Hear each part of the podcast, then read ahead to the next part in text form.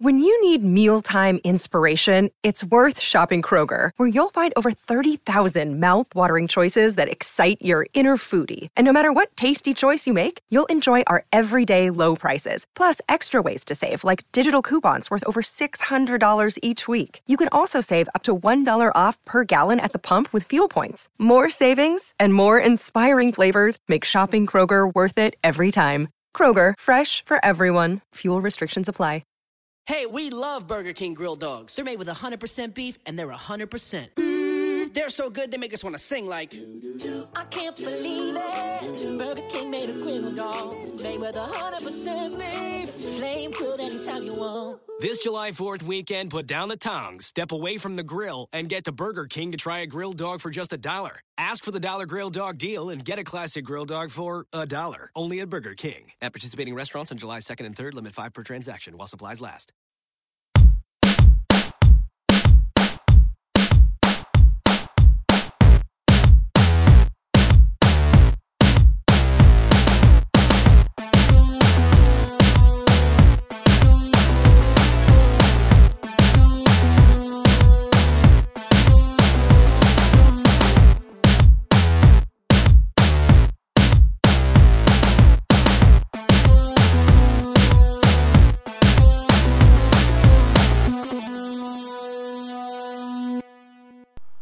Welcome to Real GM Radio. I'm Daniel Leroux, your host, and so happy to have you with us for another episode. This episode is a version of The Eliminated, which focuses entirely on the Chicago Bulls. I was lucky enough to secure two guests that I really wanted to have on, and that they were able to and wanted to record together. So we have Brian Schroeder of Hardwood Paroxysm and Bulls by the Horns, and Nate Duncan of Basketball Insiders. And we go really in depth on the Bulls. We go all sorts of topics with the free agent possibilities this summer, Nikola Mirotic. And that first part of the conversation went a little bit over an hour, went on a lot of different topics. And then that evening, so this was Saturday night, Sunday morning, Adrian Wojnarowski reported that the Wolves were considering moving Kevin Love for the first time and that the Bulls were a serious possibility in terms of getting him. So the three of us talked and we decided to record another little session. So we did 25 minutes on that. So it totals about an hour 25 plus or minus a little bit. I really one of my favorite conversations I've ever had on the podcast went in a lot of fun directions and each of us gets challenged and we say our own pieces and we have differing opinions and I let the Bulls experts do what they're going to do but it was so much fun to do. I really hope that you enjoy it. I we had an absolute blast recording both days. Well, thank you guys so much for coming on. You're welcome. Hey, good to be here. So I I think the the best place to start with the Bulls is to get a little bit of a sense of where they're going to be going into the summer salary cap wise, and I figure might as well start with Nate on that.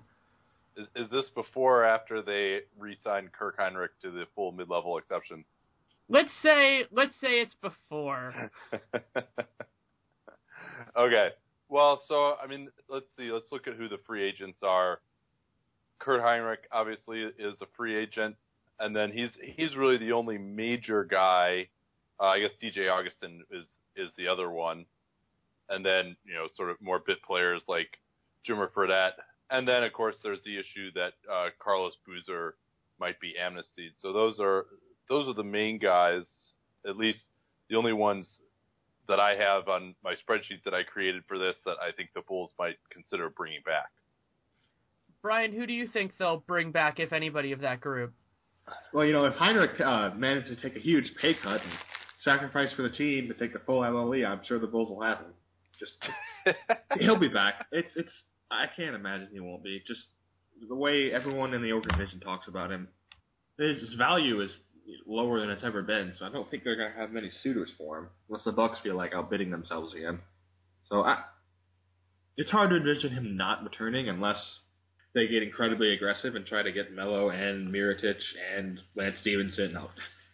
It, well, unless unless they unless they just come come back with incredible depth, he's he's going to be back. So Brian, where do you fall on the level of Kirk Hinrich hatred among Bulls bloggers? Are you sort of at like a zero? You know, he's actually okay, or are you at like you know full on Bulls blogger level ten? I'm I oscillate. Sometimes there are times, especially specifically the first like four months this past season, I was probably like a 14 on the scale of one to ten. but but I, I'm okay with him. When he he was playing, he played all right the last six weeks or so. I mean, he shot significantly better. He wasn't shooting in the you know low 30s, so he was a lot more bearable. He wasn't shooting 11, 12 times a game either. He was shooting near the end. He was shooting a lot less than Augustin was, and it worked. So I'm I'm okay with him as the third, as the fourth guard he should be, which is what he should be. But I don't know. I just Yeah, I I feel mean, like the, my biggest problem with Hinrich is less him than it is the perception that he's still good and useful, and he's not really. Yeah, but my position on him is, yeah, if you want to bring him back at, at the minimum, absolutely. If you're going to at all create any kind of opportunity cost by paying him more than that, then it's not a good idea. Uh, That makes sense. Uh, but so yeah, in terms of the free agent class, I'll, we'll get into some of that later. But the big question for me with the Bulls is Carlos Boozer, and so I want to phrase it to you, and we'll start with Brian in two in the form of two questions. One is, what would you do with Carlos Boozer if you were in control of the situation, and what do you expect the front office to actually do? uh, I would amnesty him, just not even because he's a decidedly average player, but the options they have this year, none of them will really work without amnestying him. So that for that reason alone, he'd be gone, and that's why I assume that they'll amnesty him. Seems like they will. It seems like nobody. Who's really? I don't really understand who in the organization is going to have his back.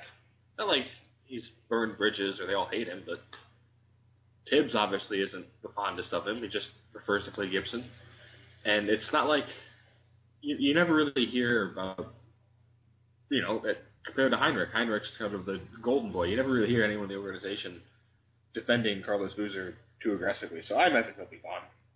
I, I mean, I think it, it's fait accompli that he's going to be gone. It, it better be. I, I think. I mean, there's just Mhm.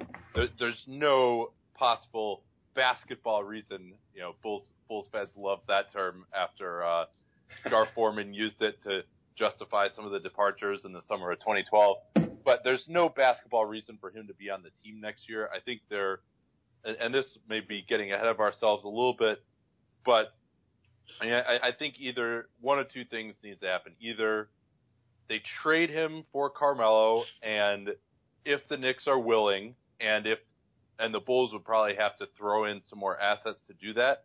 I think I would be willing to do so because that would enable them to stay over the cap and use their full mid-level exception, uh, potentially on Nikola Mirotic and, and maybe even to, uh, to shoehorn someone else in there.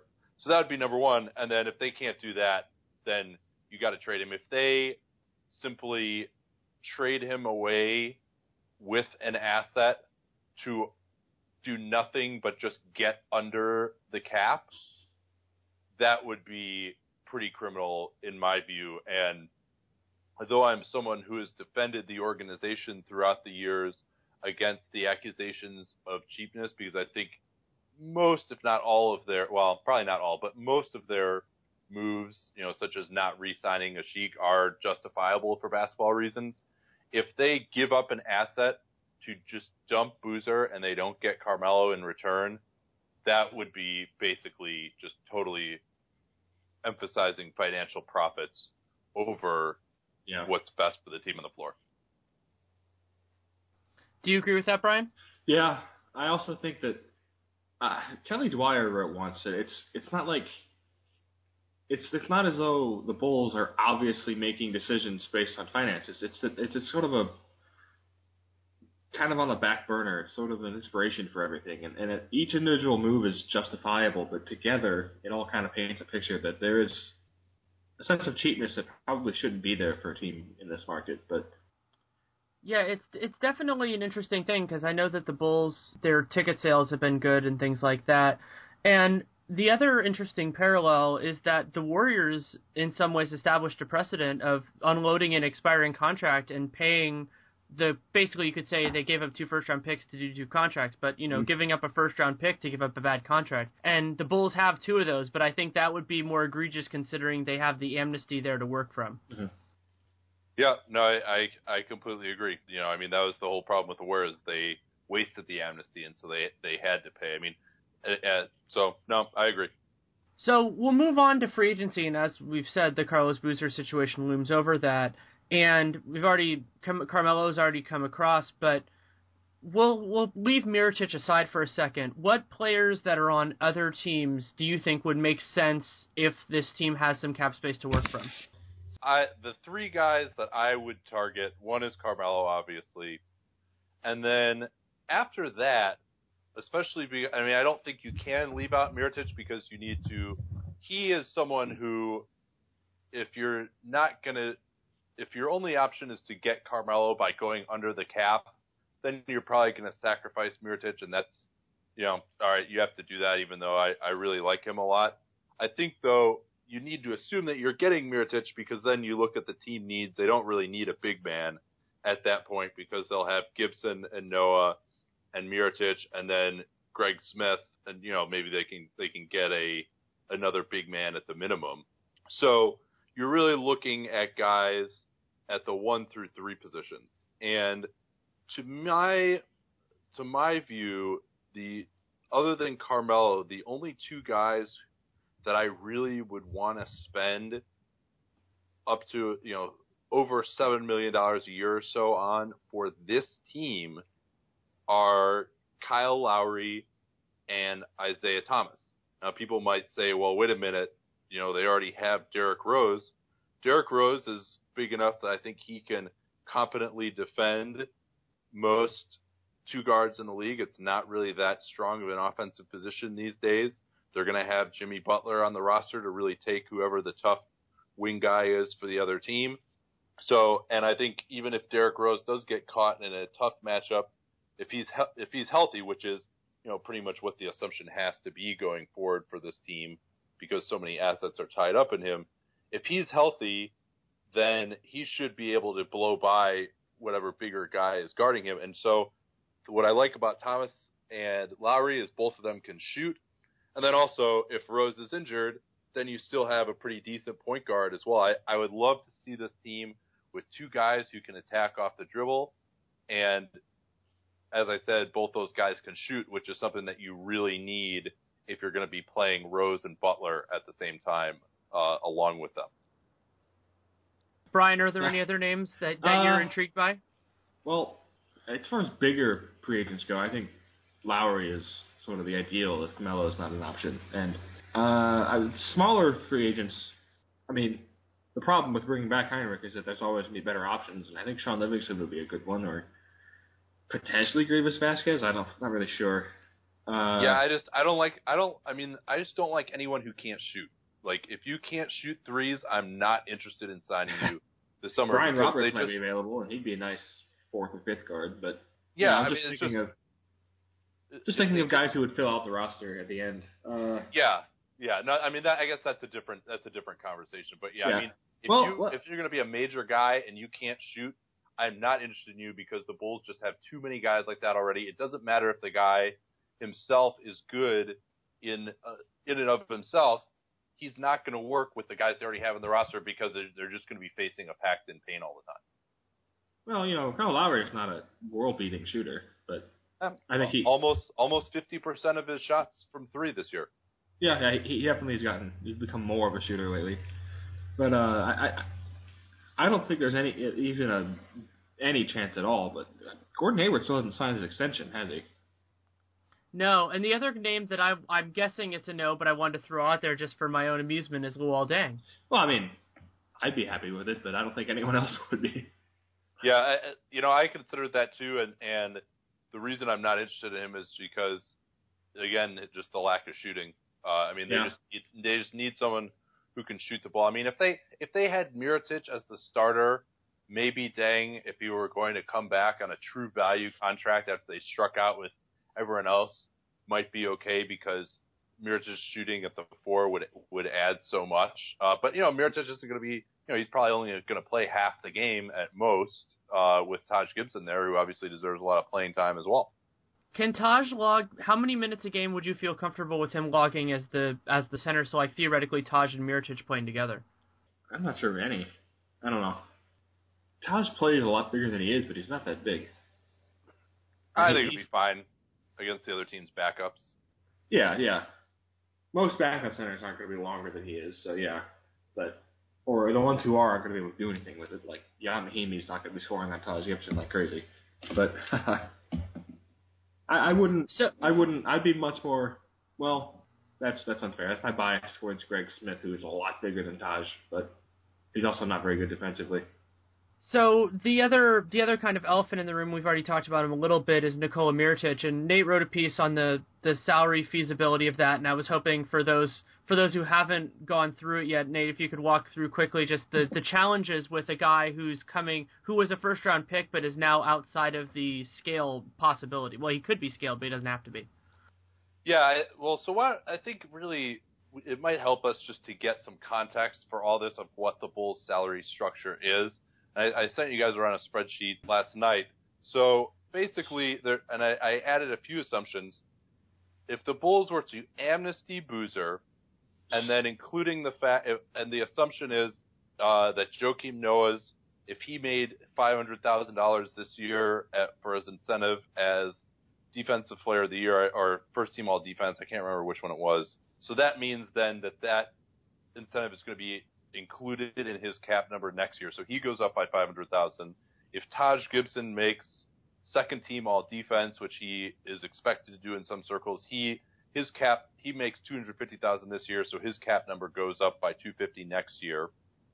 So including that, and then I also assumed that Hinrich is renounced or uh, because his cap hold would be well over four million dollars, which would be quite throttling.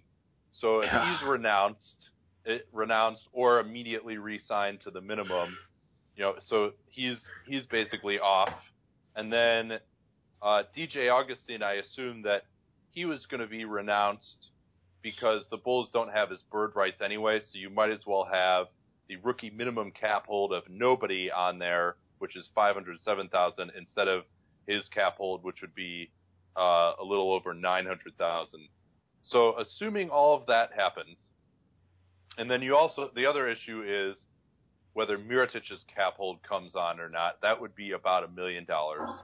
So assuming assuming that all of that is on there, that leaves the Bulls with a team salary of a little under $53 million. The cap is projected to be at $63 million. So they've got about $10.2 million in cap room to sign people after Boozer is amnestied. So that's sort of where we're starting from here mm-hmm. in all of these discussions. So now with Mirotic, the issue is that he has a buyout with Real Madrid of 2.5 million euros, which is about 3.4 million dollars.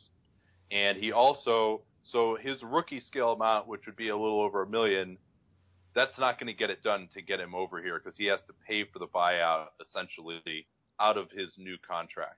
So what's going to happen then is he needs to get, if they're going to sign him, they can go above the rookie scale, but they need to do at least a three year contract to do that.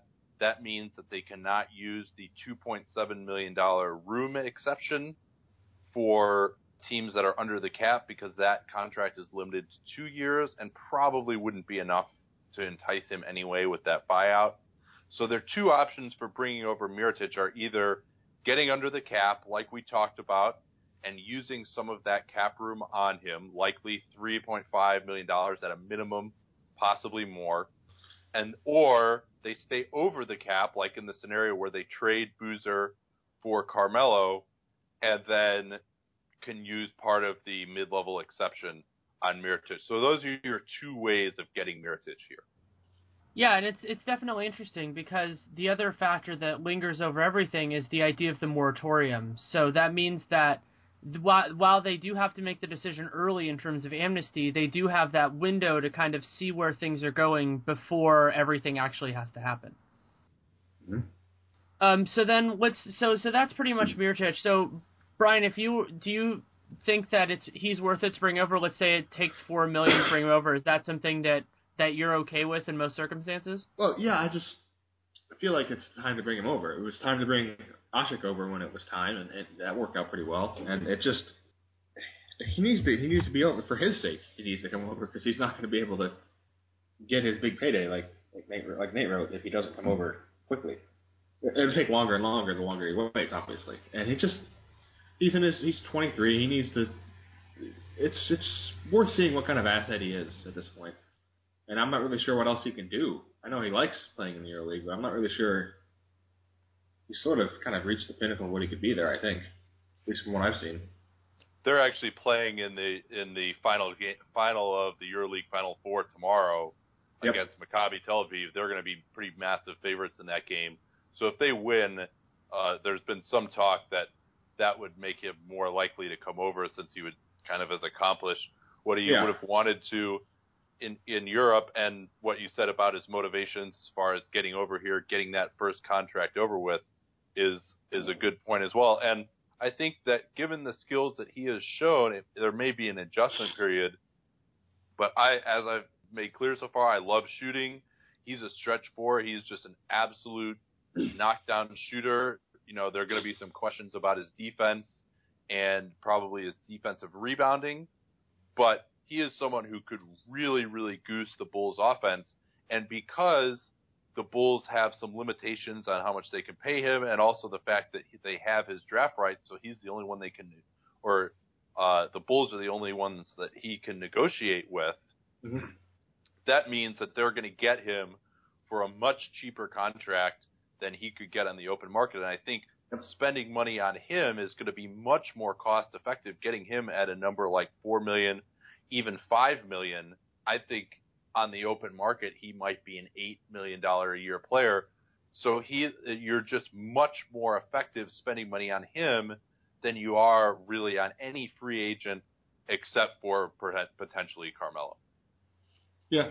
So, so I would say unless the Bulls are the only way to get Carmelo is to go under the cap, jettison a few more contracts, get to about 15 million, and then Carmelo is willing to start at 15 million, which you know he probably wouldn't be, but maybe he is.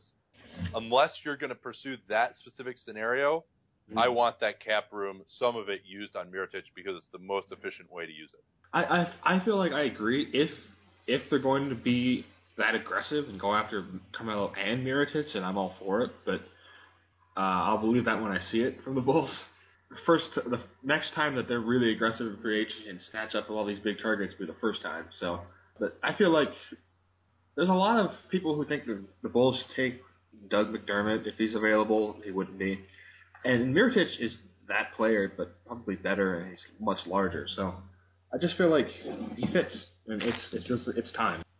Well, and and the other thing that I find really interesting about the possibility of the of the Knicks making the deal with the Bulls is that the Knicks don't really have functional cap room. So if they make the decision that they don't want to make the long-term commitment to Melo, which I actually think is justified, I've written that before, it would be a very interesting move to get Boozer. But then the other question is, what would make sense as a sweetener there? Because obviously they're doing a favor to a team in their in their own conference, and Boozer, by all accounts, is overpaid. So, what kind of sweeteners would you guys be willing to put in there to make to make a deal that makes sense for both sides?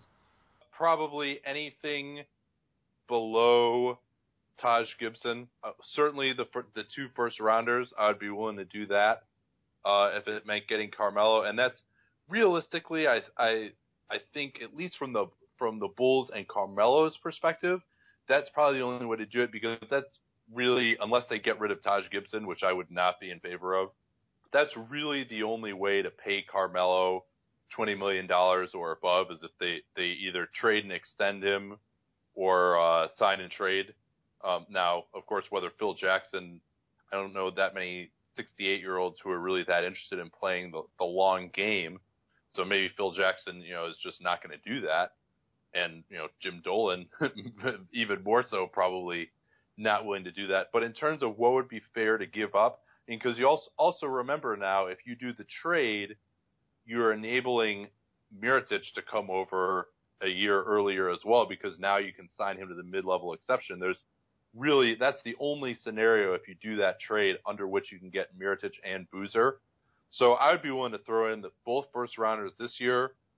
I would, or maybe one first rounder this year, one first rounder next year, or I might be willing to even go as far as trading Jimmy Butler, who let's remember is about to get a lot more expensive uh, with him being extension eligible this year and and a restricted free agent next summer, as long as the Bulls could get back one of New York's wings who is at least somewhat competent, uh, because they're going to need some wings as, as well. So Yeah. I, I would be willing because that scenario enables you to get both Carmelo and Mirotic.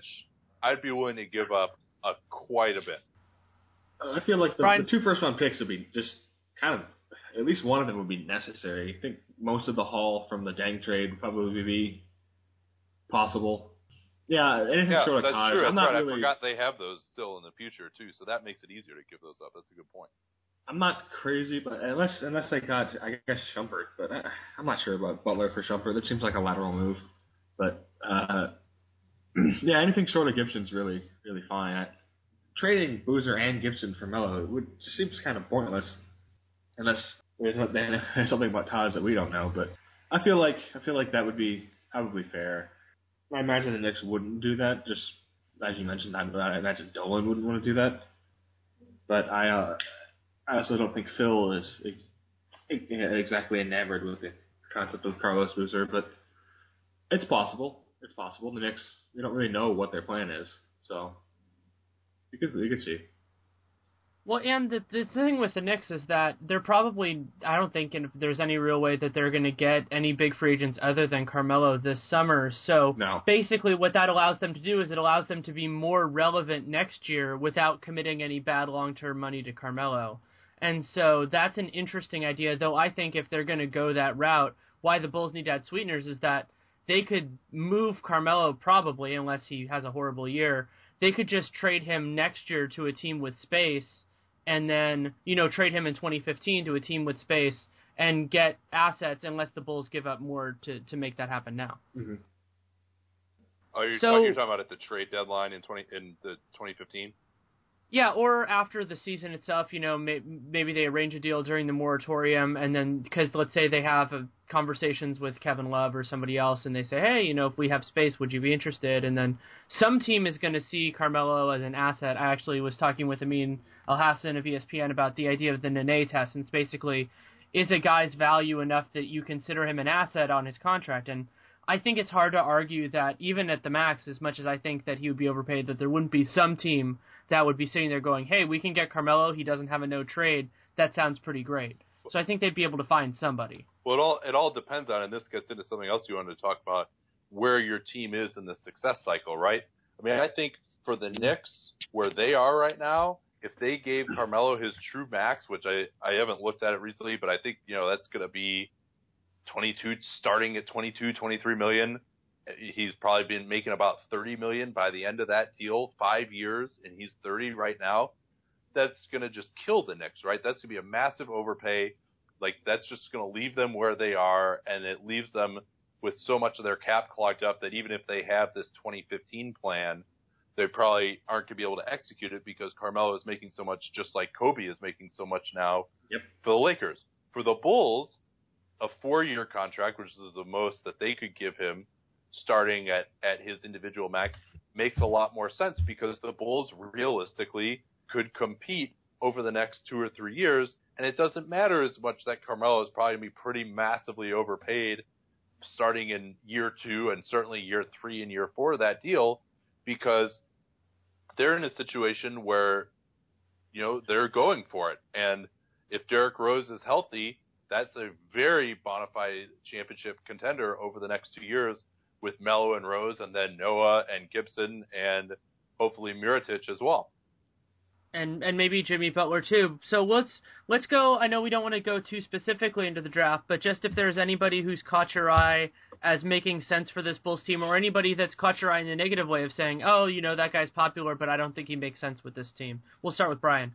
Well, T.J. Warren's been bounced around in there, and I think that the he can't shoot, so I'm not sure if he's the best idea. Well, I don't know if he can shoot. He never, he doesn't shoot, but he's one of the strangest prospects because he's he's a he's a three. He's a he's barely bigger than Jimmy Butler, but he scores at the rim you know, in transition at the rim at a level that's just frankly ridiculous for for the college level. And it it would translate, but I waver on him because he, he like I said he doesn't shoot. But and I'm not sure if he's any good defensively at all. But he'd be an interesting guy. He'd help with the wing depth, and he could play small ball four kind of. But I'm more interested in, in uh, Adreian Payne from Michigan State, or even well Nick Stauskas from Michigan if he makes it there. I doubt he will. He seems to people seem to think he's Kyle Korver, so that I doubt he'll he'll, he'll make it to 16. But Adreian Payne, I think, is becoming my primary target because he's, he's huge. He's he's listed at what 6'10", 6'9", 215. He's not 6'9", 215. I've seen him standing next to people. He's not that small. He can shoot. He's got really big hands. He can defend. He'd be a great. If, if I'm not sure about Greg Smith, he'd be an ideal fourth big.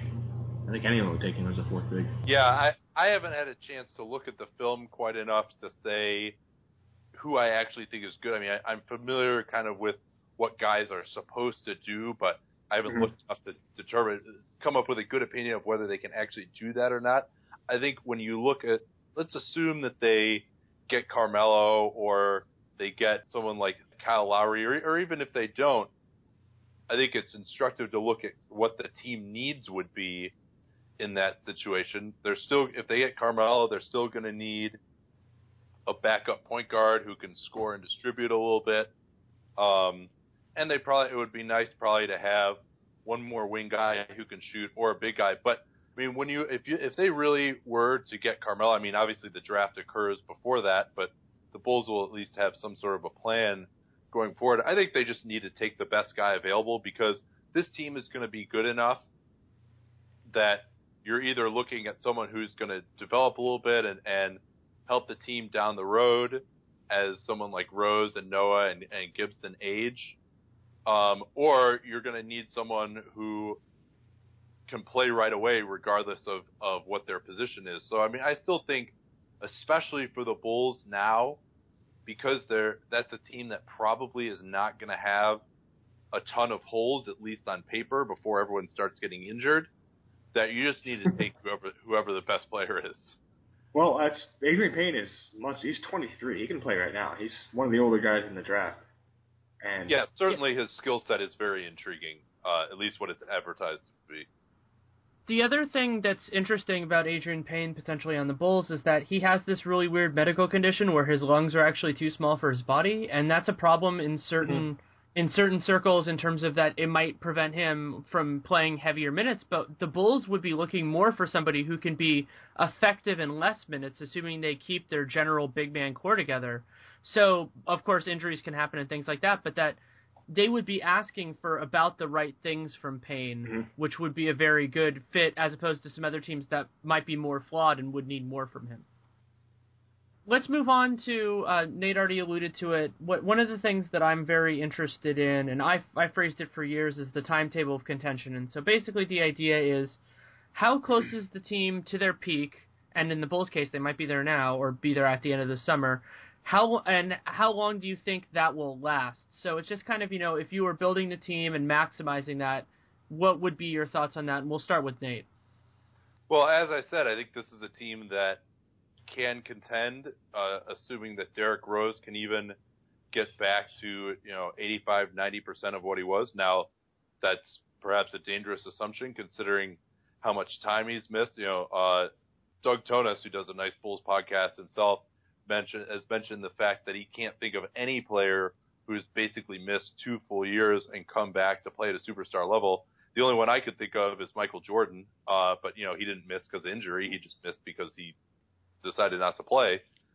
So, but I think with the amount of resources that are tied up with him, you have to make the assumption that he is going to be that championship level player, going to be at least a top 30 player in the NBA and you got to go for it because you're not doing anything else with him on your books for the next three years.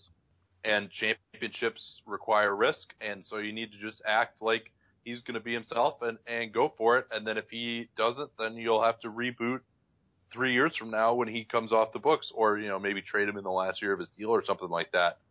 So I do think if Rose can come back to be what he is, you're going to see you're probably going to see decline from Noah and Gibson those guys are, you know, a little bit older than 27, which is when guys usually peak 25 to 27. And Noah especially is very dependent on energy and athleticism. I think that this is we probably saw both his and Gibson's best year, but you should expect improvement from Butler. You should expect Im- improvement from guys like Tony Snell. Hopefully that'll all and you know Mirotic coming over as well. So he's someone who I think is only going to improve, especially as he gets into an NBA weight program. So I think really over the next couple of years that this team should be able to stay at a pretty similar level to where they're going to be next year, and that they should treat it. the decision making should be that we're going to try and contend in those years. There's not really anything else to do. I, I don't know what else. Yeah, exactly I, right. I don't really know what, what what the other plan would be. Just to stand pat, stay with this roster, and just hope things. Hope that Derrick Rose is better than he ever was before. I don't really know. I mean, nobody's going to take him at this point. So, I, yeah, there's there's nothing else to do but but take the opportunity you've kind of built for yourself through some frugal spending and through uh, people finally realizing how average Carlos Boozer is. Just get rid of him and go for it. I, there's nothing else to do this offseason, really. Do you guys have a feel yet for? Uh, I've been worrying. I've been not worrying, thinking about this for a little bit in terms of how they are going to fit in with whatever Miami might do next. Because Miami's aging. I I feel like Miami's aging faster than Chicago would be if with the cores that we've been talking about early during the rest of this conversation. Well, yeah, Miami's role players are all fairly old, so they uh, if they keep their big three together, they'll reload. You know, they can you can replace Shane Battier at this point. You can I don't know if you can replace Ray Allen and have him still be Ray Allen, but you can replace. I mean, it's not like you can't find another guy to do what Birdman does, and Mario Chalmers is replaceable. He's not even that old. Oden's replaceable, so especially if Miami wins this year, you're going to see guys. Some of these mid, some of these mid-level guys head there. It's just it'll happen. Yeah, what what they're going to do is just that that's a whole separate podcast on its own. I think a lot of it depends on Wade. He's someone who is owed another 20 million for the next two years. He has the early termination option mm-hmm. this year, but he, there's no way that he's going to be worth that 20 million the, the next two years. So is he going to opt out and maybe take a longer deal for less money? Is he even willing to? Even if he takes a longer deal for less money, let's say he takes, you know, what would you pay him? Say, you know, four years, 48 million. So that's over four years gets him eight million more than he, or really seven million more than he'd make over the next two years if he stays opt in. Mm-hmm. And you would have to imagine that he would make more over those next two years after his contract expires than just four million a year. So financially, there's no way it really makes sense for him to resign. It basically is just going to be a question of, or when I say resign at a, at a lower number, it's basically going to be a question of what's important to him. If he's willing to to basically, you know, punt on what's probably going to be at least $10 million, if not more, by re signing at a lower amount. And then are LeBron and, and Bosh willing to do the same? If they are willing to do that, then it's going to be big trouble for everyone else who's trying to beat Miami. But, you know, there was a talk about them doing, taking less when they came over. That was like two million a year less. That wasn't eight million a year less. And really, yeah. the only time in NBA history that I can remember guys taking that much less than they're worth. I guess there's two. One has been this this recent San Antonio. Maybe Dirk is going to do it this year with Dallas, from what he's talking about, and then Gary Payton and Karl Malone going yep. to the Lakers in the summer of 2003.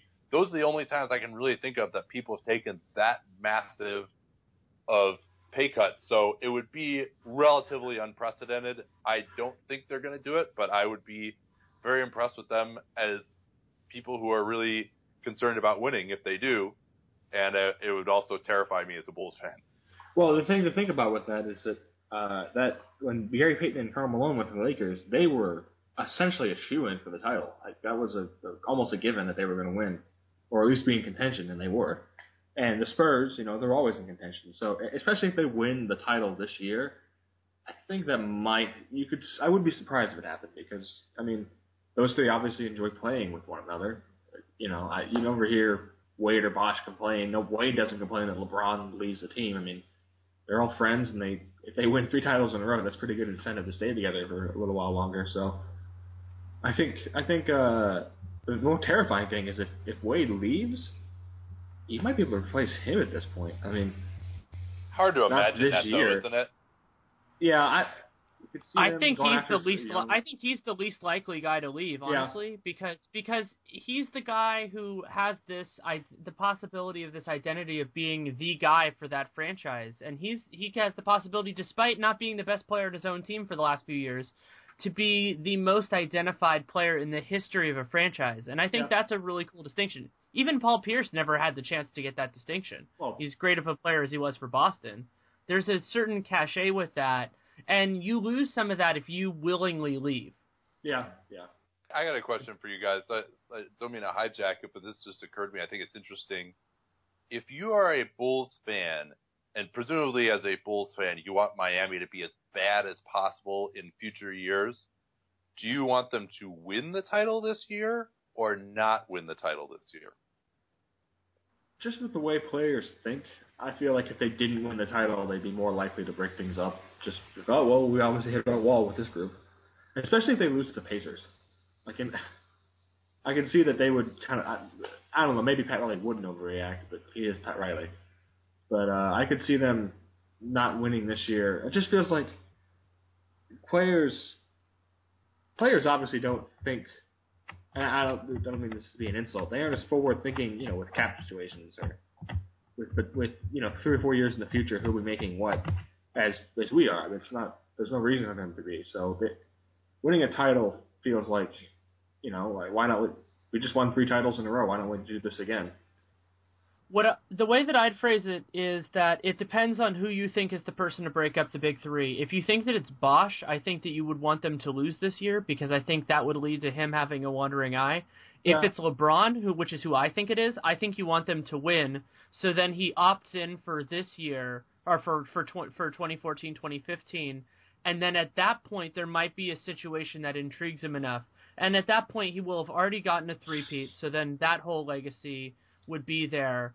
And then he's, you know, he could you could do the whole thing of, oh, I've proven what I can prove there, and I want to do something else, and that would open up the possibility. But if you're a Bulls fan, that might open up a possibility of him going somewhere that would be even better than the Heat would be. You know, if he combines with Kevin Love, or heaven forbid he waits another yeah, year and that's fine. combines with That- those- Durant. but there's nowhere in the Eastern Conference that that LeBron's going to go that that scares me more than than where he, he already is. That's I. I think there's it's sort of high risk, high reward, right? If they win the championship this year, I think it's more likely that you know everyone could just opt in again, or that they decide, okay, just having these three guys as our main guys is good enough. That's probably one of the better scenarios for the Bulls going forward because LeBron is, he's slipped a little bit this year. Wade obviously Yeah. slipped a little bit this year, and he's he's uh you know obviously LeBron's still awesome. Don't get me wrong, but he's he's not as good as he was last year or the year before. I don't think, especially uh, in his floor game. And Wade is going to go downhill. Bosh is probably going to continue to decline. I think he's almost 30 now, so or, or he may even be 30 at this point. So if they just continue to roll with those three guys, I think that actually and kind of fill in around the margins, but they probably won't be able to that much, especially if those guys all opt in. Then I think that's probably a decent outcome for Bulls fans, other than just having to watch the Heat win again. Uh, but then if they lose, it could be great because LeBron just leaves, or Bosh leaves, or or whoever. But it could also be really bad because then they reload a, a lot around LeBron with some younger guys or more talent. Even you know if Carmelo even goes there or something like that. So it's kind of a high risk, high reward if for a Bulls fan if the Heat don't win it this year. But also if they do win it, then you're probably ensuring that those guys stay together, which is also bad, but you know maybe not the absolute worst outcome. The other thing that I wanted to ask both of you, as guys who also I think watch a fair amount of the Eastern Conference, is let's take the Heat aside. Of the other teams that are out there, so I would guess this would be more the Pacers and the Wizards, though there could be other teams involved. Which of those kind of more on the rise teams do you think is is a is the biggest threat to a, any success that the Bulls might want to have in the conference? Washington. I think that's a fairly obvious answer. Uh, Washington's probably the most. I mean, we'll see what the Pistons do. If Stan Van Gundy can be not Joe Dumars for a couple years, and maybe they won't be signing these people these terrible contracts. And but uh, Washington's probably the big one. I mean, they just handled the Bulls without Rose, sure, but they just hammered the Bulls in a five-game series. So, uh, I mean, I don't think Toronto's going to get much better. You know, uh, it's going to be a while before like Philadelphia or Orlando is any good. The Knicks aren't going to be much of a threat. The Bucks, maybe Atlanta because Al Horford was hurt, but I don't really know what else they're going to be doing. They have a lot of space and they have some picks. The Celtics have some picks. Yeah, most of the teams that are contenders in the East this year are either very old or just you know that hit their ceiling, like Toronto. I agree with you on Toronto. They're well, they do have some young guys. They could be a little better. It depends, obviously, if they re-sign Lowry and for how much money. It's going to be a really interesting offseason for Masai Ujiri. That what might be one nice thing about potentially signing Lowry for the Bulls.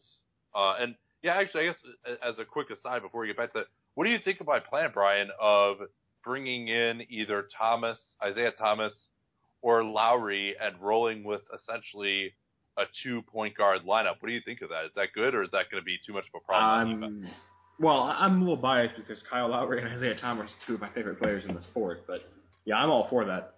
Two point guard looks are never bad. I mean, we ran with the Bulls ran with a two point guard look for significant portions of games this year, and the, the two point guards were Kirk Hinrich and DJ Augustin. I mean, I have, I don't I don't feel like Thib, uh, Thibodeau would have any problem playing Kyle Lowry and Derrick Rose together. Kyle Lowry can guard any most shooting guards, not say any shooting guard. You know, I'd be I because like I, like you said, especially if the Heat stay together, you still maybe not to the extent the Pacers do, but you still kind of make moves to counter the Heat. And I'm fine with Kyle Lowry guarding guarding 30 plus year old Dwyane Wade in the playoffs. Like I'll, I'll take that. Jimmy Butler's still there. He can guard LeBron. I mean, yeah, Kyle Lowry would be kind of a pipe dream almost for me. That'd be fantastic. Uh, okay, well, so yeah, what were we talking about before? Oh yeah, the other the other East contenders. Yeah. Um, I, if the Bulls, I think even if the Bulls got Rose back and he were somewhat the same, you know, even, you know, the 85, 90 percent Rose we were we were talking about, even if the Bulls just got Mirotic and then filled in around them, I would say that the Bulls are the clear third best team in the Eastern Conference next year possibly even second to Indiana, assuming that Miami comes back in something resembling their current form. The Wizards don't scare me all that much. I mean, I, I think they're good, and but the way that they shut down the Bulls defensively is not something that I think would happen into the future, and I don't think that their offense is going to be quite good enough that it scares me either. Nene is going to go downhill. I think Ariza is not going to be as good next year if they resign. Yeah, I mean, yeah, we don't even know. It depends on what they do with, like either, with too, right? yeah, with Ariza and Gortat. But Beal's twenty, and Beal was probably the best player in that series. So. Well, and the other thing about the Wizards is that I, I think Randy Wittman's not a good coach, no. and I think that Grunfeld's not a good GM, and it Also seems not. like their success this year might give them more leeway, which actually could help a team like the Bulls because that could, if they're still saddled with one or both of them when they're better because they're just getting older, and older is a good thing for them. That would actually be a huge benefit. You know, Yeah. we're seeing we've seen it in certain mm-hmm. playoff series already this year that a more t- a very talented team with a flawed coach can get beat by a by a team that's similar with a substantially better coach.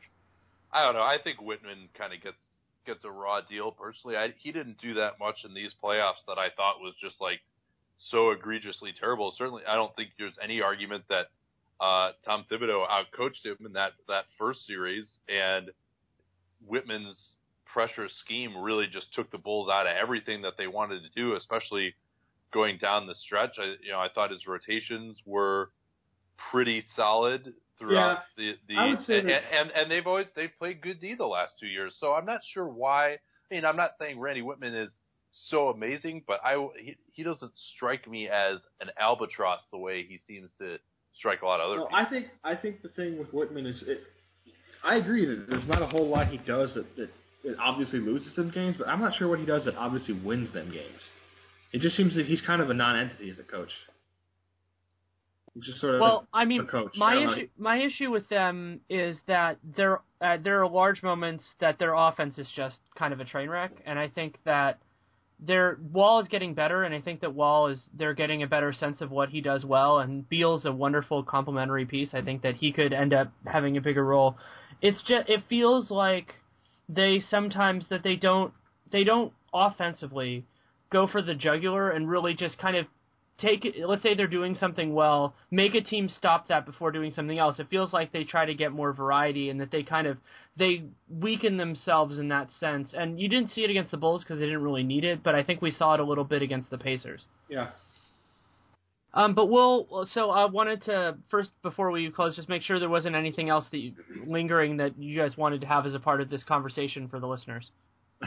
Yeah, I mean, I guess maybe if we're talking about Lowry or we're talking about Thomas, we should. It might be useful to discuss the mechanics of that a little bit more. I guess with Lowry, one thing you could do is you could also try to do the Boozer trade for him and throw throw in some assets. I don't think that Masai Ujiri would be willing to do that. He no.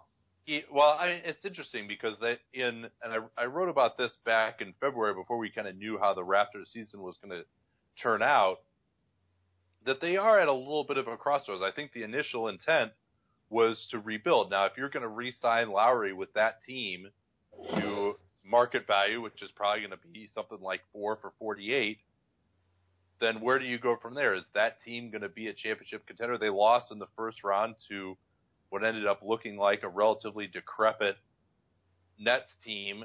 Are you if you keep Lowry, you're kind of putting a little a ceiling on how good you're going to be. Now, granted, there was so much great feeling for the Raptors with the crowds that they had and people getting back into the team that I don't know that politically, if letting Lowry go and kind of reloading to be good again in two years when guys like Valanciunas and DeRozan and Terrence Ross are at their peak, it would be palatable to the people in the North. But I think that was kind of his original plan. So maybe it's possible to throw in kind of the Godfather assets deal of uh, the draft picks and you know so or someone someone like uh, uh, I guess I guess uh, the draft picks would be the the major thing and Boozer to sign and trade for Lowry and then bring over Mirotic as well. Uh, or just if you're going to sign Lowry outright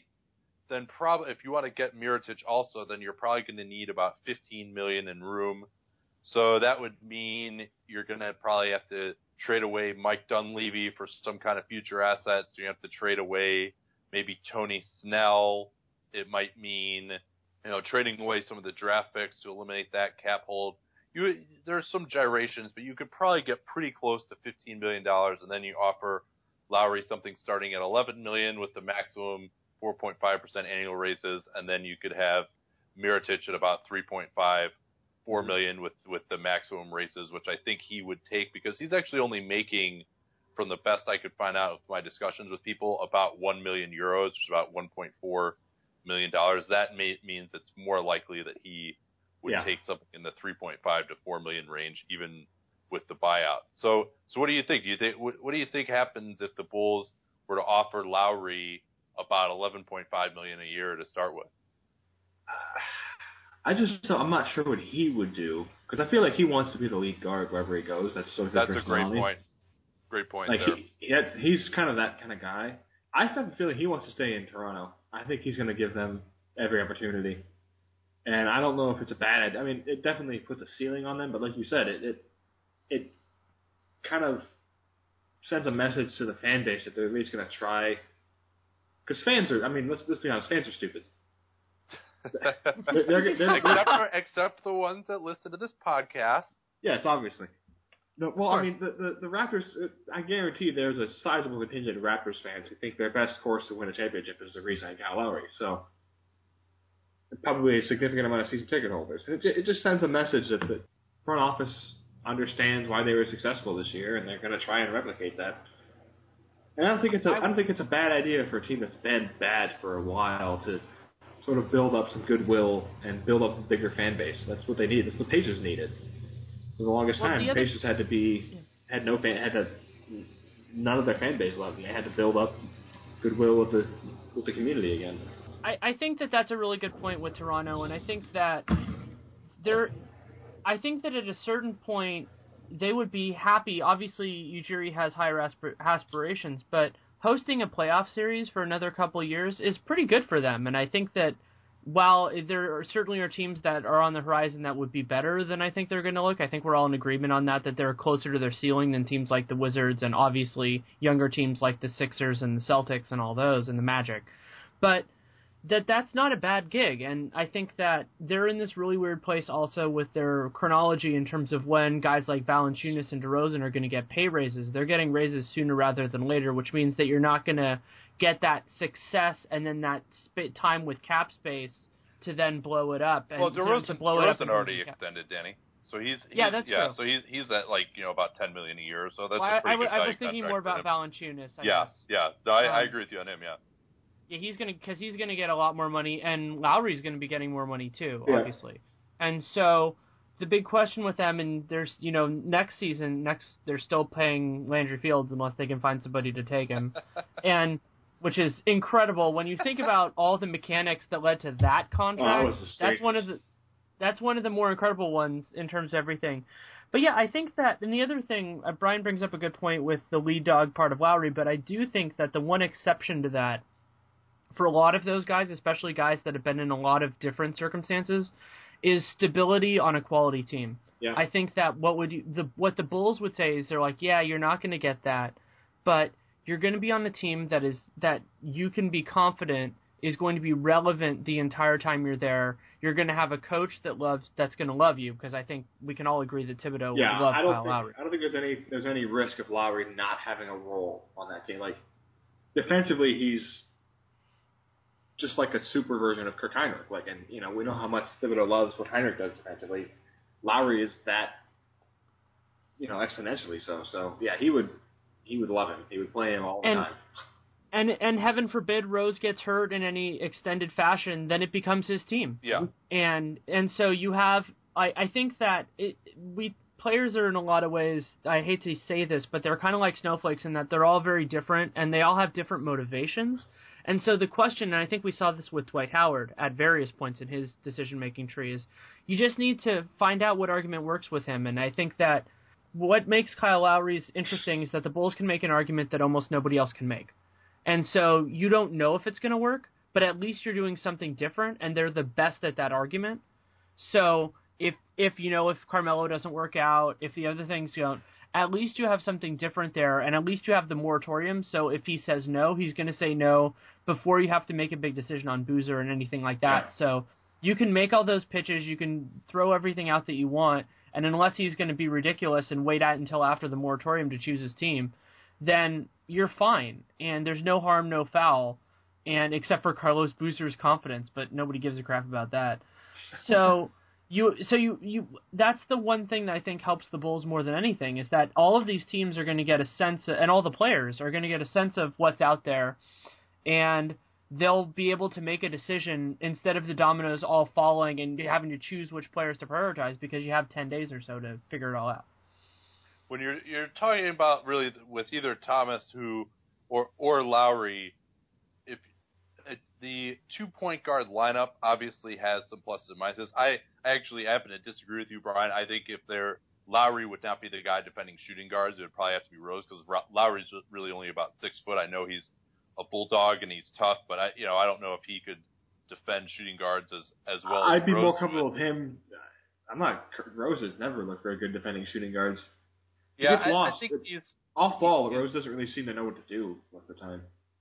Yeah, maybe not. I mean, it, it might be something that I'd have to retrain it, and it would be, you know, it would be a liability. You're giving something up on defense, regardless, with either Rose or Lowry defending shooting guards. I mean, you just have to sort of hope that there aren't that many shooting guards that are going to hurt you, or you know, if there is, then they're not going to have a great small forward, and Rose could be hidden on whoever the the small forward is, and then Yeah. hope that they can make it up at the other end, and also just hope that with guys like Gibson and Noah behind Rose that it's not going to be as much of an issue either. I mean, it's not it's not ideal, but just because really, you know, Rose is a point guard, but bringing in a wing, there, I just don't see anyone available who is a good enough shooter and who is a good enough quality of player that I'd want to spend that type of money on him. So this is the Bulls' one chance to spend some money, get another major piece, get the best guy on the market, and I think you could make it work, especially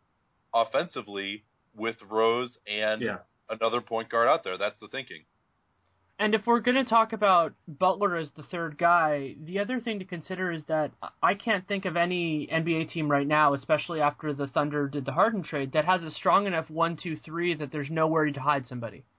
There, every team has a every team has a flaw somewhere and has has a spot. And if you have a guy like Jimmy Butler as your as the third man in that, let's say it's Lowry, Rose, and and Butler, you can put Butler on whoever the other guy in the two three is, whoever the better guy is. So then, while you might have some weird physical matchups, you could have some with guys as we have some where you know maybe Rose, if you're putting Rose on the other guy, has other physical advantages, and so there aren't many teams that can make you pay. Incidentally, Miami might be one of them for doing for having those weird lineups Yeah. and for doing those sort of things and I think that it could be a situation where especially as we talk about the the lack of quality in general at the shooting guard position where they get the benefit of just having no team having that kind of perimeter depth and so you're not really you're losing something but what you're losing is a lot less important than what you're gaining Yeah. So, Uh, so I guess with with the idea of Lowry coming over, I mean, I was thinking about it. I think you're right that he has shown that he has really like wanted to be the man. I think it would be okay. I don't, I don't know. I mean, he definitely has a very prickly reputation, and that may not be something that the Bulls are down with. But Lowry would start in this scenario, and I don't know that playing next to Derrick Rose is really any different than playing next to DeMar DeRozan, who also has a pretty massive usage rate as well. So I mean, that, those Yeah. seem fairly similar situations. Well, so Oh, what, a- what about a- yeah? From a usage standpoint, I don't think Lowry would have a problem, but DeRozan's not a point guard. I mean, Lowry brings the ball up. Lowry dominates. He doesn't dominate the ball, but he's the point guard. It's just this sort of. Yeah. I don't think guys look at their usage rates when they talk when they think about like being the lead guard. Some guys might. I'm like Iguodala probably does, but you know, like Rondo might Rondo might, yeah, yeah, and, and Rondo is the lead. Like he's obviously been that, but uh, I just feel like Kyle Lowry would have some. I'm not sure he'd agree so readily, but I also think yeah. No, I agree with you. It's an issue. we, we talked about uh, what the Bulls can offer in you know with their pitches. I'm worried that the, what they think they can offer is like sending Lowry a picture of Ron Harper and be like, "Can you fill this? Can you fill these shoes?" Like, because I just have a feeling that they they're going to assume that Kyle Lowry wants to be that guy because they obviously don't understand what it is players want if they're sending LeBron if they're having LeBron sent you know Jordan shoes and his ring cases and all this garbage. Yeah, I I don't know. I mean, at least they've advanced beyond like Benny the Bull meeting Tracy McGrady at the airport. I, I don't think they're as tone deaf as as everyone necessarily believes they are. So what about what about Thomas? What would you what would you offer him? Probably less than Lowry, just for the fact that uh, if, Oh yeah, for sure. If Lowry can't guard twos, and, Isaiah Thomas can't guard twos, but I, I do love him. I think he's, I think he, he's going to chase the biggest contract he can get. You know, last pick in the draft had to prove himself. I think he's going to go after whoever gives him the, the biggest chunk of change, and I don't know if that's going to be the Bulls, but I'd be in favor of it if it was. Would eight would do you think would eight million be something Brian that you would Uh, offer him if that was that's that the a little high That's the number I had in mind. I think that's what it would take to have Yeah, a realistic chance of getting him. Otherwise, Sacramento just matches. Less than that, Because he's don't restricted. Let's not forget to mention that. I don't. I don't think less than eight would be would be anything he. I don't think he'd pay any attention to it. Well, oh, the other yeah. thing I wanted to ask you guys, there's one really interesting CBA thing that we're learning with the Chandler Parsons situation that I think affects with Mirotic. And so the idea is basically if he signs a three-year contract, then he is a restricted free agent at the end of it. If he signs a four-year contract, then that is not his rookie scale contract. And Nate, obviously, correct me if I'm wrong. He becomes an unrestricted free agent. And so, would you be willing to give him that fourth year, even let's say it's for less total years, but then lose the ability to have, have re-sign him as a restricted free agent? I'm willing to do whatever gets him to come over here and take the least amount of money at this point. Uh, Yeah. I mean, I think I think it's that's if he wants the extra year. If I if I were him, I probably don't want the extra year. Um, I think I would be fine being a restricted free agent. And in fact, in fact, for restricted free agents who are actually good, I think some research has shown that those guys actually get paid a little more because any offer has to be a Godfather offer that's designed to Yeah. make the team not match. Now, if you're bad, you probably don't want to be a restricted free agent, but if eh, because you're just not going to get any offers at all. But if you're good, like he, I'm sure expects to be, and like I expect him to be, then I think I would I would go for the three year deal. Whatever gets him over the quickest is the best option because I just signing him to a restricted deal, a three-year deal. In three years, are we really to be worried about the the, ca- the cash space in the same way? Like Roses will be off the books by that point. Like, it, you know, it's it's not going to be, it's not going to matter either way. I don't think. If the It- window's not closed by then, then I guess we can worry about it. But yeah, it is interesting to me. I'm looking at you know the salary structure for the Bulls, and obviously they'll be paying some people more than they already are. But three years from now is the same year that Taj and Rose expire, so that would kind of a three-year thing would also give them some interesting flexibility in terms of knowing what they have and either reloading or just kind of changing around the structure of the team. Though obviously, I think we all assume that Noah will be on the books then as well. One thing we should mention for everyone, I don't know if we did say this. I mean, we- we know it, but for some listeners who don't, Isaiah Thomas is a restricted free agent. I mean, I, I guess we we touched on that, but we have to make it clear that if the Bulls hope to get him, they would have to offer enough that Sacramento is not going to match it. yeah. Yeah, unless they're willing to take a small asset in a sign and trade like they did for Tyreke Evans, but again, that was an issue of the that was an issue of the Pelicans offering Tyreke more money than the Kings were willing to pay. They just were able to get an asset in Greivis Vasquez out of that. I wonder if the Kings want their pick back. that's a good that's a good point. I I mean that'd be the first thing I'd offer them in a sign and trade. Remember this pick, guys? You used to have this. And we have seen teams trade back for their own picks before. I remember I was doing a I think I was doing a piece on Minnesota and I was tracking a piece and I'm like, "Wait, this is their pick, but it went to three other teams before they got it back." There's something intriguing about that for some reason. It's a do-over. Yeah. It's sort of an undo button, I guess. So we're doing a little bit of an addendum to this because over the night after we recorded this, Adrian Wojnarowski reported that the Timberwolves are actually considering trading Kevin Love for the first time, and the Chicago Bulls are a team that is on the list.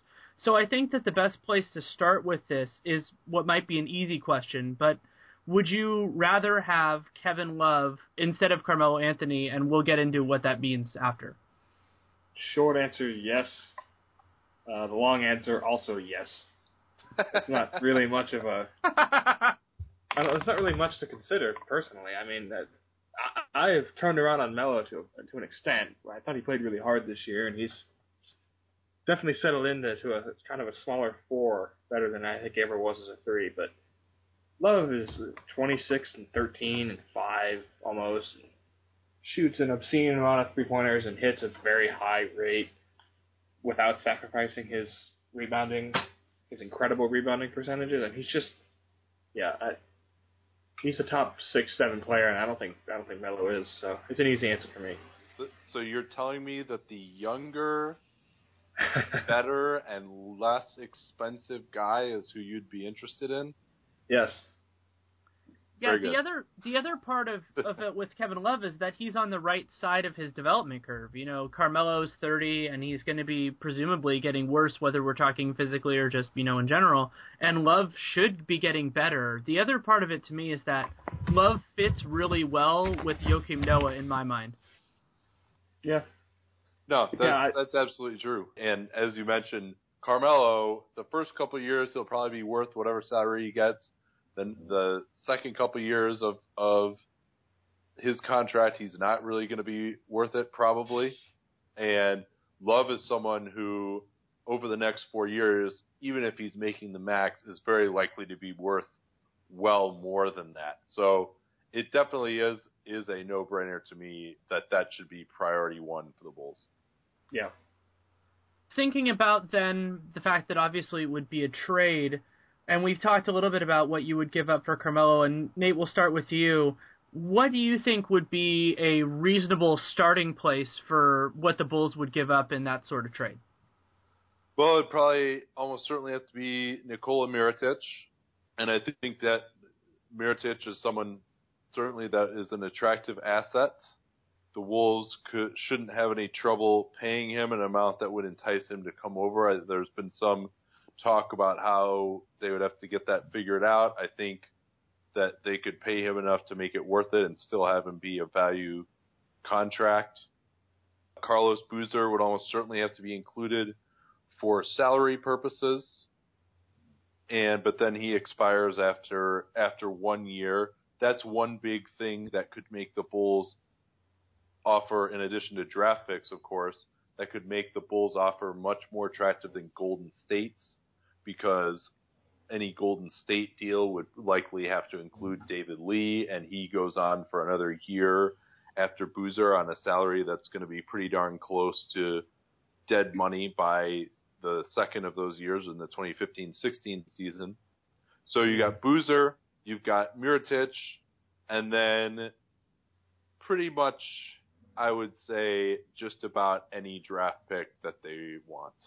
you know, three first rounders, I would absolutely even go that far.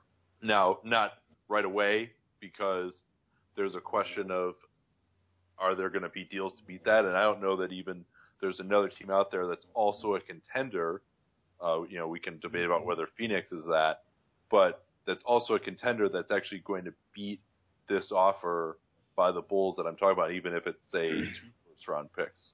So yeah, I mean, I think that would that would pretty much be the structure of an of an offer. Maybe Taj Gibson could be involved, and the Bulls could take back something like Kevin Martin instead, so, who's long salary and is not really going to be worthwhile for the Timberwolves if they're rebuilding. Um, Taj Gibson probably isn't either, given how old he is, but he's someone who's probably at least a, a valuable contract after the way he played in the playoffs. The Timberwolves could flip him as well, so maybe a third team could get involved either before or after. So that's what I'm looking at for this. We also have again we have the picks from the Deng trade, which I think would be attractive, more attractive than maybe the picks this year. I don't know. I, I assume yeah. they'd be involved. Mirotic would be involved. And, and to refresh everyone's memory, that pick is from Sacramento, top 10 protected through 2017, and then it converts into, I believe, uh, a second rounder if it does not get conveyed by 2017. So the other thing that I wanted to ask you guys about is how Jimmy Butler fits into that because I think we we talk about how you know other draft picks and all that, but the nice thing about Jimmy Butler is that he's a piece that can help both in the immediate and the long term for them, and the fact that they're not as constrained in terms of salary, could depending on obviously what happens with Love. So would you where does he fit in terms of your willingness with let's say the draft picks and Taj Gibson in terms of ordering for you guys? I would prefer I think he would be behind Noah obviously would be my I'd be least likely I'd be least favorable to trade, but I would absolutely throw him in. Now, Jimmy and Taj and the pick and that's too much, but you know, if it's if it's him or Taj, I would probably go with Taj to, to be traded. But uh I mean, I'm not gonna I'm not gonna sit here and say that they shouldn't trade Jimmy Butler for Kevin Love. That's ridiculous. Yeah, I think I disagree with you on that. I would rather trade Butler than Taj because there's just we don't have the evidence that Butler can even be an average offensive player. But more importantly, Butler is about to start making almost as much as Taj Gibson is, and Taj Gibson is another guy who would be great in reserve units. The fit with Love would be fantastic. With Love as sort of a beefier guy and Taj able to move his feet and block some shots. Love can control the, the defensive glass when they're all in there. I mean, with Noah, Taj, and Love, then you've really got a front court rotation. You don't even really need a fourth big man. And wings who with who are about like Jimmy Butler, who are making six million a year or so, or whatever we think he might get in an extension. Ultimately, I think those are less rare commodities than what Taj Gibson brings. Uh, but uh, it's probably cl- pretty close, at least. I think we have evidence that Jimmy Butler can be a good, a decent offensive player. He he was for most of last season, in a in a reduced role, but he was the most efficient guy on the team by a pretty significant margin. So Yeah, all right. if, fair if, if he can if he can be forced to not take the shots that Derrick Rose would should be taking, then he's a lot more useful. But I feel you. The other thing about Jimmy Butler is that I think his offensive negatives actually become less catastrophic when you add in an offensive powerhouse like Kevin Love at the four. I think that what he what he gives you in a way it would parallel what Golden State has done in terms of if obviously Kevin Love is a far better player than than David Lee offensively, but the idea of having a strong defensive three and a strong defensive five and having a shaky four in between them is something that can work in a in a system that's successful. Mhm. So the other thing I wanted to ask you guys is there's a an unusual nature with Kevin Love because of the the way the CBA works in terms of extensions that he can't formally really sign an extension at this point, though he could, I guess, conceptually commit to opting in, kind of like Dwight did. But they would you would you feel comfortable without getting direct assurances from him that he will resign to do a deal like this? No, but you still have to do it anyway. I'd be pretty terrified. There's a very realistic scenario in which he comes over. I mean, you know, he could. I, I don't know why he would say that he's going to to re-sign uh, unless the Bulls say, "Hey, we're not doing this trade unless you at least opt in for one more year and give up your early termination option." That might be an option that management could pursue, like they did, uh, the Clippers did with Chris Paul. But I think that uh, it would be terrifying if he could still be a free agent because it doesn't make any sense for him to extend, as we talked about beforehand, uh, before he becomes a free agent, because he can get a five-year deal as opposed to a three-year extension once he becomes a free agent. And there's a very realistic scenario in which Derrick Rose just gets hurt again or isn't the same, and the Bulls end up, you know, being a pretty 48 win team or so with Love on on the squad, lose in the second round, and he says uh, adios because he's now pretty much in the same place that he was with the Wolves, albeit in a weaker conference. So, I mean, you're now you're almost doubling down on Rose's health to do this, and you're you're making a potential rebuild much more difficult if things don't work out this year. But I mean, if you can get Kevin Love on your team and I mean, even just for this year, that I think the Bulls would be pretty darn close to championship favorites if Rose could look like in the preseason, like he was back to some extent. Um, so yeah, got to do it. I think. I'm not entirely sure that they'd be that much worse off, depending on what they traded. Like, I think. Yeah, I mean, we're if we talking about trading quite a few draft picks. I think if uh, there's no assurance that Love would waive his early termination option, or even that he'd sign an extension, then I think Mirotic probably shouldn't go. But I imagine the Wolves would insist. So it, it's tricky. But uh, I think I think if he went to a place like Golden State or Chicago, or even Houston, he'd probably a lot more likely to, to waive it. Just feeling like with what he what he'd want out of this, he just wants to compete. Yeah, and the, the interesting thing about it to me is that we're we're in a situation where if the Wolves are looking to trade him, there are teams that combine the desired things that he's looking for, so quality teammates, a chance to win, even if you want to say a good city, and teams that have trade assets. And so in a lot of ways, it depends on how much force Love is going to put in. You know, is he going to narrow it down to a couple teams because he can do that in in a lot of ways. And what do the Wolves want? Because as we've said, you know, there are a lot of interesting trade options, let's say, on the Bulls. And if they want to go more short term, if they want to get a guy like Taj Gibson because he's a good defensive player next to Pekovic, then, you know, if if they're going to say they want that, then that's something that the, the Bulls can roll with. So it'll be interesting to see what each party wants in these negotiations. It'll be really interesting to see, as you said, because I don't know if I would even trade Minnesota, even given what Love is. Uh, I don't know if I'd even trade if I were Minnesota, even given what Love has been saying about maybe wanting to leave in free agency, because you know you're just going right back down that same rebuilding path that they've been on for the last eight years. This is a team that, by point differential, should have been in the playoffs last year in the Western Conference. You know, they could easily you could easily make the argument that they have 50 win talent. They can probably add, you know, maybe one more piece through the full mid-level exception this summer. Maybe make some other trades. Who knows exactly what that would be? maybe uh, Gorgui Dieng uh, gets a lot better, and maybe this team gets to be good. Now, on the other hand, there's a crapload of competition in the Western Conference, so even if they do get better, it's hard to see them being a team that's so good that Kevin Love is to be like, oh yeah, this is a better situation than some other places that I might go.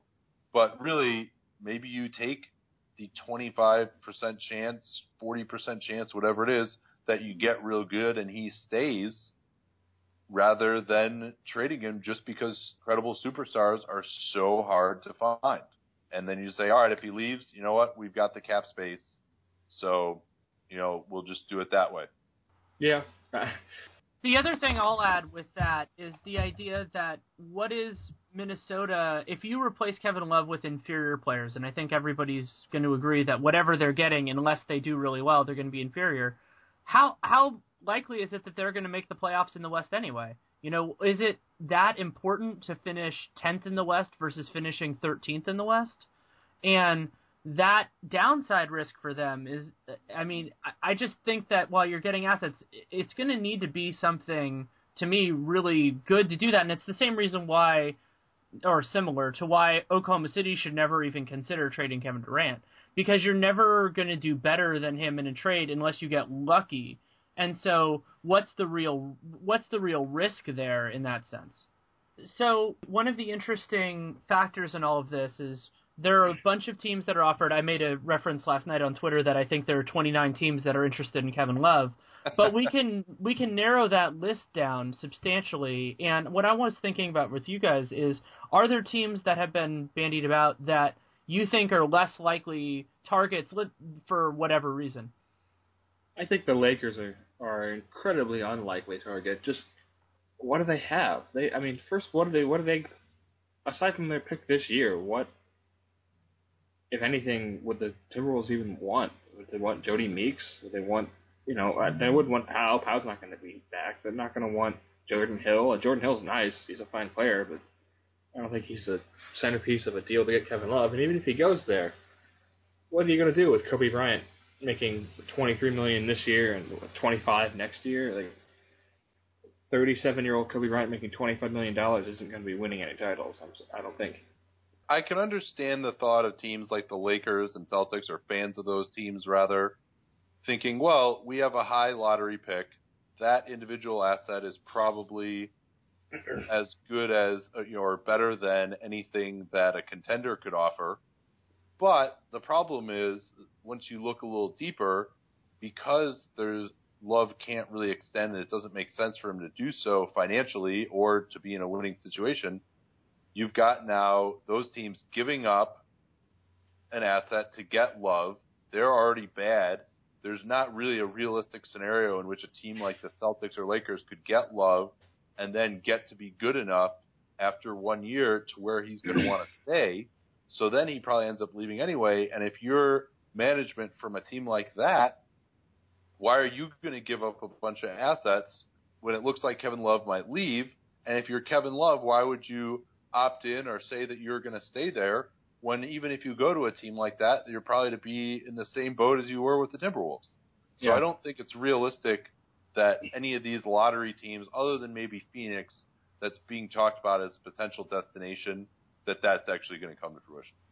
I would How say long? it's slightly less or more feasible for like the Celtics. If for the only, I mean, they don't have nearly the the cap committed to someone like Kobe, and they're in the Eastern Conference, so it's plausible that they could make a run in like a second or third round with him. But yeah, it's it's not likely. I don't see why both of the. I saw a lot of Lakers fans on Twitter making a really good, a really simple point why would you trade an asset when you still, by all accounts, they would have a decent shot at him in free agency if he ever hits it. So why trade an asset now when you have just as just as good a chance of getting him when when he hits the open market? I mean, yeah. Two two things with that. I think I think the Lakers might have learned from Dwight Howard that trading for a guy early doesn't make them more likely to re-sign with you if you're LA because that can take away the allure. I think that, that that's a big factor. And the other factor with them is if Kevin Love wants to go to the Lakers, he just shouldn't be traded because then then that keeps the asset because the best the best thing selling point beyond them being the Lakers that the, they have for him is a early lottery pick that blossoms because Kobe Bryant is not a major selling point for Kevin Love. Kobe Bryant's going to be gone after the 2016 season. And so he's not a selling point, so you're going to need something else beyond LA. And so if that's Andrew Wiggins, if that's Joel Embiid, whatever it is. So the Celtics, I think, are a little bit different because they have other potential selling points, and the fact that I don't know that Kevin Love is going to choose them outright unless they absolutely demolish this draft in a good way. So they might need to do the okay, we're going to sell him. But to me, the Lakers, there is absolutely no reason that they should trade for Kevin Love. None. So then, given that, who do you guys think are the most realistic contenders for him with the Bulls? And I think we all agree that the Bulls are front runners should they be willing to give up those assets. The Bulls, uh, Golden State, Phoenix. You know, the, the obvious contenders, the ones we've mentioned. I if Phoenix has a, I mean, they have just an army of draft picks, and they have a lot of space, and they were really good this year. And they kind of have a void at the four. Like Channing Frye is a, a good player, but I don't think he'll be back. So yeah, they they are, uh, and they're an interesting destination for him. Yeah, I think you would have to look at the Bulls as a front runner if he actually does get traded because they are the best intersection of assets and being able to contend if he gets traded there. And, and I, the Warriors don't quite have the package to put together, and Phoenix may not necessarily be good enough if he goes there. And Houston, I'm not sure what package they have if they're going to retain Harden and Howard, and that's about all the potential destinations I can really think of, frankly. The only other one, because I'm an insane person, is if Bosh opts out and re-signs with the Heat, he could theoretically be a centerpiece at the trade deadline, which would be very interesting if if Miami wanted to try to do that. Just because I feel like if any dominoes can break for Miami, it's going to happen. So that's the other one. But yeah, I think that the the challenging thing with it is going to be what Love really wants. You know, does he want to get in the situation now? Because he's not going to get the security of an extension right now. We all know that. So does he want to be in the situation and get sold on it, or would he rather just get wooed a year from now? And we'll learn a lot about what he wants now too. Okay, well, well, thank you guys so much for taking the time. It was great to have you on again to fill this little last void. All right. All right, man. Good to be on. Thanks so much to both of our guests. We have Brian Schroeder of Hardwood Paroxysm and Bulls by the Horns, and you can also follow him on Twitter at COSMIS, as well as Nate Duncan of BasketballInsiders.com, where you can read him, and you can also follow him on Twitter at Nate Duncan NBA. That's N A T E D U N C A N NBA. Really loved having both of them on. They both do excellent writing, both on and, and off the Bulls, and it was really great to make what the eliminated series has always kind of been something that can be recorded and put out at any point, but to make it really topical and was fun that it happened that way and that everybody really wanted to do it and we found the time to do that again the day after we spent more than an hour on talking before that. So really loved having them on. We'll continue to do the series as I always say. If there are people that you want to have on as guests, please submit them to me. You can hit me up on email at daniel dot at realgm.com. That's my email. Or you can send to me on Twitter at Danny Leroux. That's D A N N Y L E R O U X. I really appreciate all feedback. And just as importantly, if there's somebody that you want to have on, you should let them know too. So maybe you can send them something saying, hey, you should come on Real GM Radio, and we'll get that, get in touch. And we have had guests come on in that way. It's a lot of fun to get that kind of interaction. And as I always say, I promise that if you provide a thoughtful response, I will respond back in kind. I like to have dialogues and conversations, so that's one of the things that makes this so much fun for me is to interact with fans. It's a lot of fun, and obviously the guests, everything else. So, assuming at some point we'll get back to a more normal guest schedule, but whenever an opportunity presents itself to do a podcast, I will do it and I will make sure that it happens and try to get it out as swiftly as possible. It was so much fun to do this one and we'll continue to keep going strong with the eliminated and going on with topical pieces as well. Thanks so much, take care, and make it a great day.